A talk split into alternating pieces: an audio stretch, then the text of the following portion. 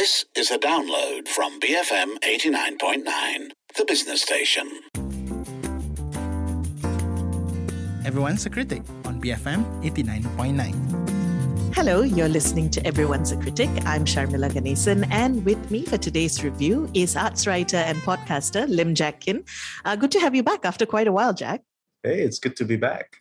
So, we're reviewing a theatre showcase today. It's Until We Catch the Dawn by Theatresauce. It's actually a, um, a showcase of several short plays that is a product of the Emerging Directors Lab that Theatresauce has been running. So, this happened uh, over the last week, but they are going to be doing a series of other showcases as the year progresses. Um, it's essentially loosely themed around the idea of the past versus the present, the notion of seeking closure, and it showcases the directorial works of five different local directors working on plays that were either written by Malaysian or Singaporean playwrights. Um, Jack, what did you think overall of the showcase? Um, I had a really good time. I think, I mean, there's probably a lot of things we can nitpick about um, the content itself, but I have to say, as an experience, um, it was remarkably well organized. Um, as an artistic experience, it's just really, really cathartic to be in there in a space and watching people perform live. I think everyone took a lot of care to make everything as safe as they can. Yeah, I had a good time. I know what you're saying. I think more and more, I think I've just appreciated the ability to able to watch a to even watch a live play um, and that's definitely something i enjoyed about this after nearly a year and a half, two years of online performances and, and so on. The fact that you get five different stories, um, different groups of actors, different approaches to direction, all in one showcase was also just an exciting thing to be around and be a part of.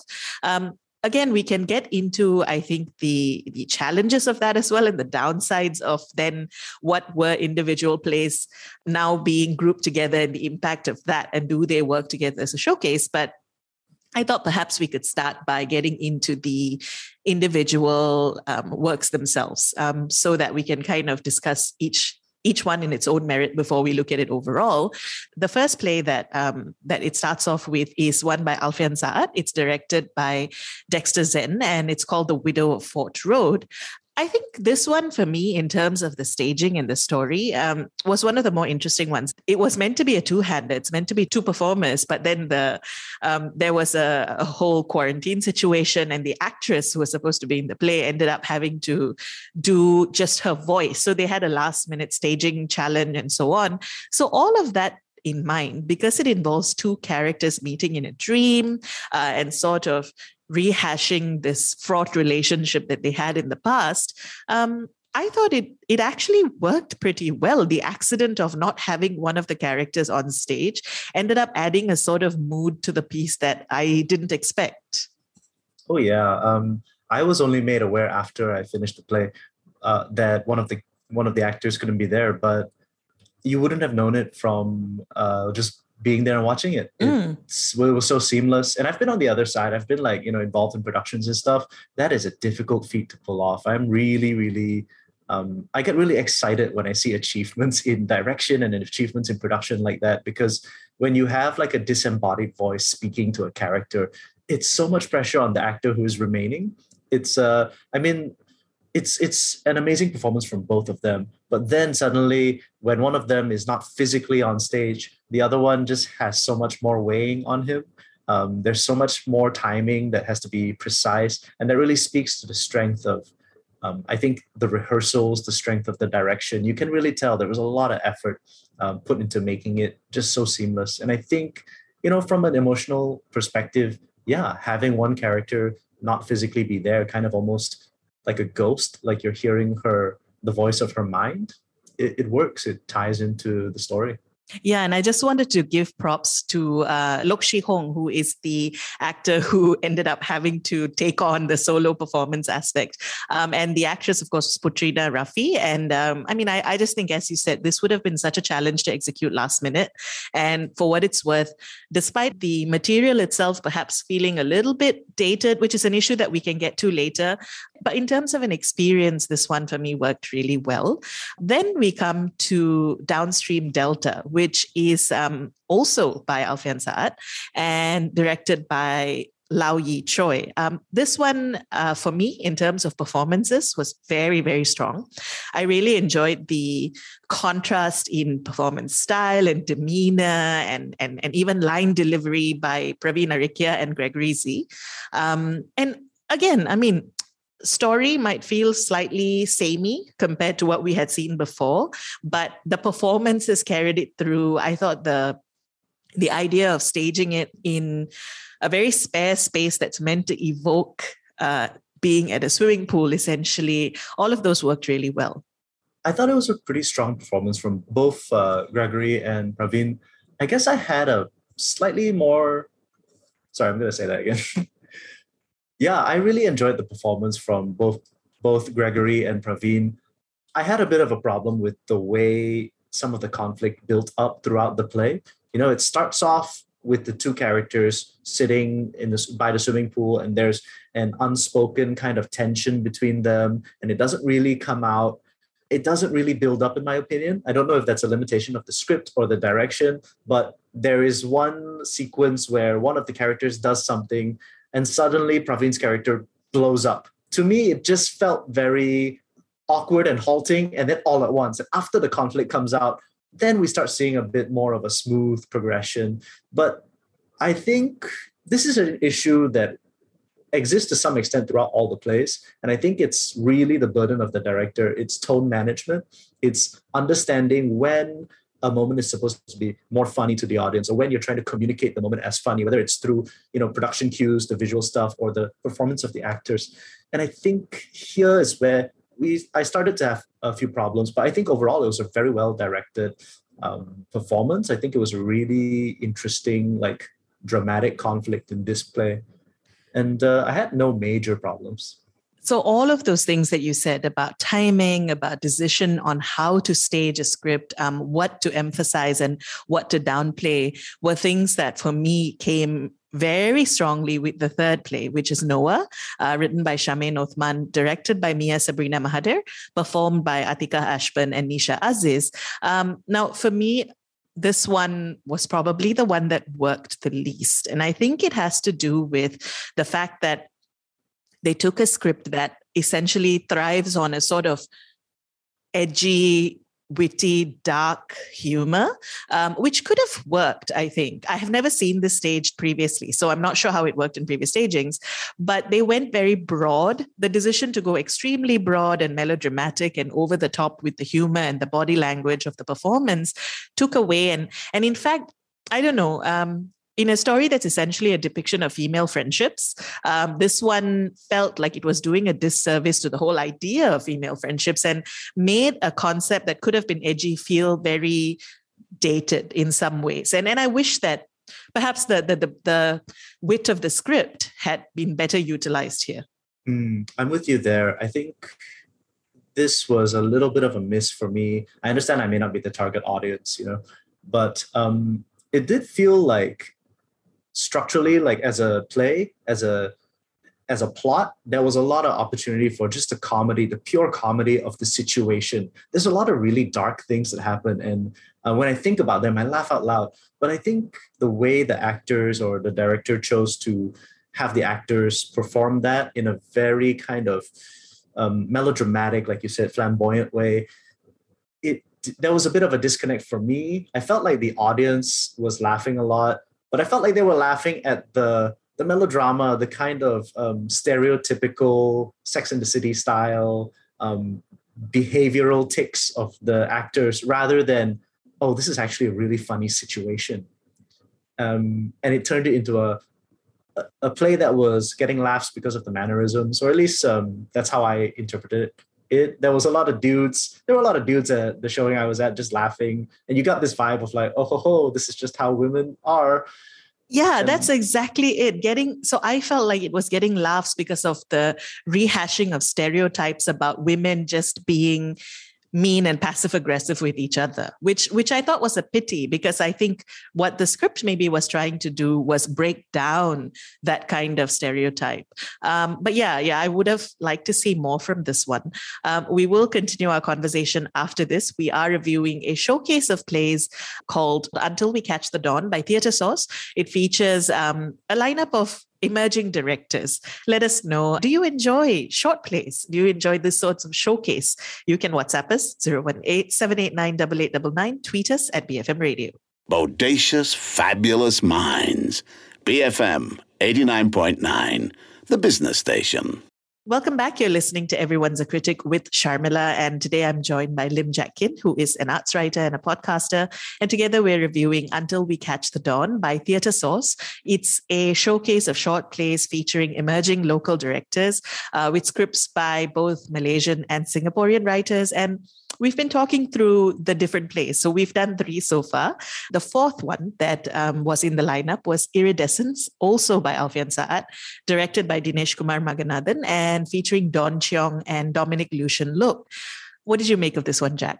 Ooh, okay. Um, this one was my most mixed bag of plays. There were some elements I really, really intensely loved, and some elements that made me extremely uncomfortable. The things that I loved, uh, first of all, first of all, both actors were great, but I do want to give a special shout out to Dawn Cheong, who I think really, really brought it. This was a very difficult role, and I think she's limited by some of the script, some of the basically who this character is written as. But she takes this, and I think this uh, is also a credit to Dinesh, the director. She really plays this kind of tightrope uh, performance and really tries her best to wring out every ounce of sympathy you can have for a character like this. Um, and just from a technical perspective, I think she's one of the strongest actors there. And um, usually, performances like that are a result of uh, really good directorial efforts and really good direction. As for things I'm not super happy about, from a plot perspective, this is the third Alfian Sa'at play you would have seen, right? And this is the fourth play in the lineup. And if you're there, uh, you would have seen two other Alfian Sa'at plays before this. All of them, you start to see a familiar theme. And that theme is one in which, like, one character just inflicts an intense amount of trauma on another character. And often that trauma comes in the form of a very specific kind of bigotry. You know, so Dawn's character is the one inflicting the pain in this one and, and being bigoted and being um, just hateful. And you get the sense that a lot of these tropes are just dated. They would have been very new in the 90s, they would have been very new in the 2000s, and they're still necessary. It's difficult to eliminate that trauma. But when the play becomes that, uh, when the play becomes solely about this person giving trauma, but using another character's suffering to achieve their own catharsis, suddenly I'm just like really taken out of it. It becomes extremely uncomfortable. So as, as strong as the performance was, I just it was just really difficult to get on board with the play as a whole because of the the plot limitations. Um, I'm with you there 100%. Everything you said. I did want to say I love the dynamism of the staging. Um, the actors executed it beautifully. I mean, it's essentially just two people sitting at a table in a restaurant. And the way they navigate the space, the way the director chooses to have them move around that space, to have both a, a sense of claustrophobia, but also a sense of space. Um, that was very clever. Um, again, I love perform both performances. Dawn did a great job. But I, I agree. I, I, think that by this point in the play, the the I said sameness earlier, and, and, and it's definitely that the repetition of these sorts of traumatic tropes, uh, even sometimes particular lines that uh, are repeated, because it's the same playwright. It, start, it starts to feel a little bit like dated, a little bit repetitive, and a little bit like, you know, I want to see characters like these being given some joy, some space to exist within which it's not trauma, you know? Mm-hmm. Um, Before you get on to uh, the next thing, though, I do want to add on to that and say, towards the end of that showcase, it did feel like I was uh, a part of some kind of fascinating theater scientific experiment where the one variable that was the same was the writer whose plays were being adapted and, and produced on the stage. And then we were getting to see each director do a different take on it. But yeah, I guess Alfian Sa'at's presence just hangs over this showcase for better or for worse and, mm, and really just for, yeah. breathes into the, the life of this space for better or for worse. So the last play in the showcase is um, perhaps after everything we've said, it, it might not be surprising why, for me at least, um, it was probably my favorite. It's by Rajkumar Thiagaras, who is a Singapore Singaporean playwright, and it's called Ontakan, The Blue Hour, directed by Dinesha Karthigesu, starring uh, Ashraf Zulk, and it's supposed to have starred someone else, but again, some COVID-related complication, and so Dinesha ended up having to play the other character. I loved this play so much. It's so contemporary because it deals with separation due to COVID, two characters that have to essentially continue their relationship via Zoom and the pains and the pleasures and the little moments that that involves. And the way the whole thing was staged with the two characters sort of, I mean, you're supposed to imagine they're staring at screens, but they move around the space. They uh, sit not facing each other, facing each other, opposite to each other. Um, there was so much to like about this. And I'm glad that it was the last thing they staged because I went away remembering that versus perhaps some of the more um, mixed reactions I had earlier. Mm, yeah. Um, I do want to say, like, it was so nice when I when I was watching that last play. I was thinking, oh my goodness, finally some joy. That is such a beautiful thing to experience, and um, the fact that these are characters who are not just experiencing pain but also joy makes them so much more full to me. They, they become more complete human beings. They don't just become like targets of violence for me to like intellectualize and and live my catharsis through. Um, they become real people who enjoy this love between each other and you know to have it taken away and not even for reasons that have specifically to do with any sort of bigotry or oppression just just pure tragedy. It really brought things back down to like its emotional roots, to like really core relatable emotions. And um, I cannot believe that they found a way to make Zoom calls theatrical. That was beautiful. I it know. incredible. Staging. I was so skeptical because I thought, oh, who? I, I was hoping we wouldn't have to look at screens, and no, they made it so thoroughly human. Yeah, it's really. Um, it's the idea of being able to express what a Zoom call feels like. Not just what it looks like but there's like when you have this moment where you're video calling a loved one or a lover suddenly the whole world disappears and it's just you and them and you don't care about the stuff on your desk. You don't care about like the background because it's all blurred out and just like zoom blurs out your background on camera. That's what they achieved in the play itself. You, you blurred out the rest of the world except these two characters and what they felt and what they say so I wanted to close off our conversation really by taking a macro view of the whole thing because we've we've mentioned some of the challenges along the way, um, and I wanted to point out that um, perhaps it is slightly unfair to judge the merit of each individual play by the by what it stands up against in a showcase. But i think that's inevitable because from an audience point of view we're going to talk about the whole experience. Um, it did feel to me like there were a couple of missed opportunities. One was perhaps to uh, to take on more recent plays, to take on a more diverse roster of playwrights, to um, take on, if not different or diverse issues, to take on plays that address these issues in different ways. Um, but for me, particularly, um, and, and and perhaps predictably, because I am a woman. Um, I think for me, it sat a little bit uncomfortably that in a roster of five plays the one that had two women being able to communicate with each other and having conversations with each other um, it was one where they weren't portrayed well. Um, it was one where all we got was the passive aggression and pettiness of female friendships. Um, and I thought that in terms of representation, perhaps there could have been more, more given to the sole female centric story in this whole thing. That said, I don't think that my reaction to this play would have been like this if it had been showcased differently. So I am aware that this is a grouping thing rather than a, the, the, the perhaps the fault of that play itself. How did it work for you overall? Mm, that's a very interesting question. And you're right in that if you're there as an audience member, you're going to be comparing and contrasting, and that might feel unfair, but that's just, it's just going to be the vibe you get. I thought perhaps there was a point where I felt the plays were getting a little bit samey. And I don't know the logistics behind, you know, how they choose the plays to produce or how, how these things get chosen. There's probably a lot of things to do with rights and um, with permissions and with logistics and what's feasible. That said, what I see is the end result. I think tonally, they all kind of followed the same thing, with the exception of one or two which stuck out. So then you felt you feel this sense of imbalance. There's three plays that are very alike, and then maybe one play that's a little bit different, and one play that's a little bit more different. And I'm not sure if I walked away feeling like I had one cohesive experience. I don't know if that's the intent behind the workshop. I, am sure like each emerging director who all did a really good job, I think.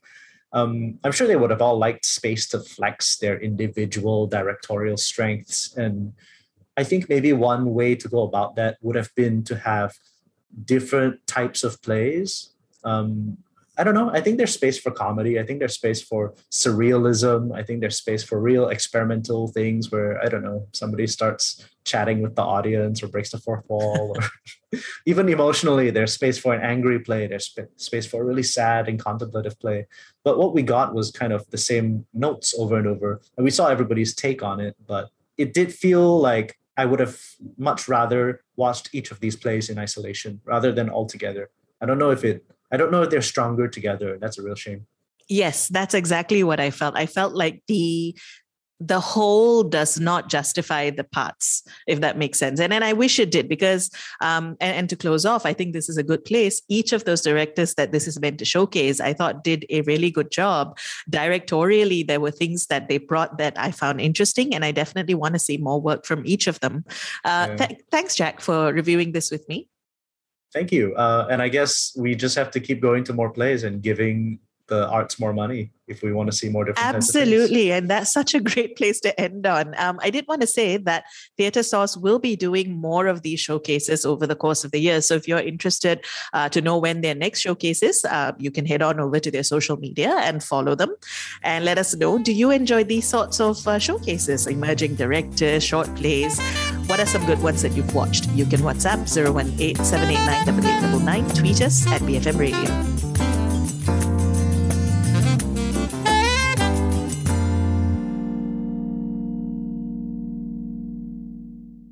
Thank you for listening to this podcast. To find more great interviews, go to bfm.my or find us on iTunes. BFM 89.9, the business station.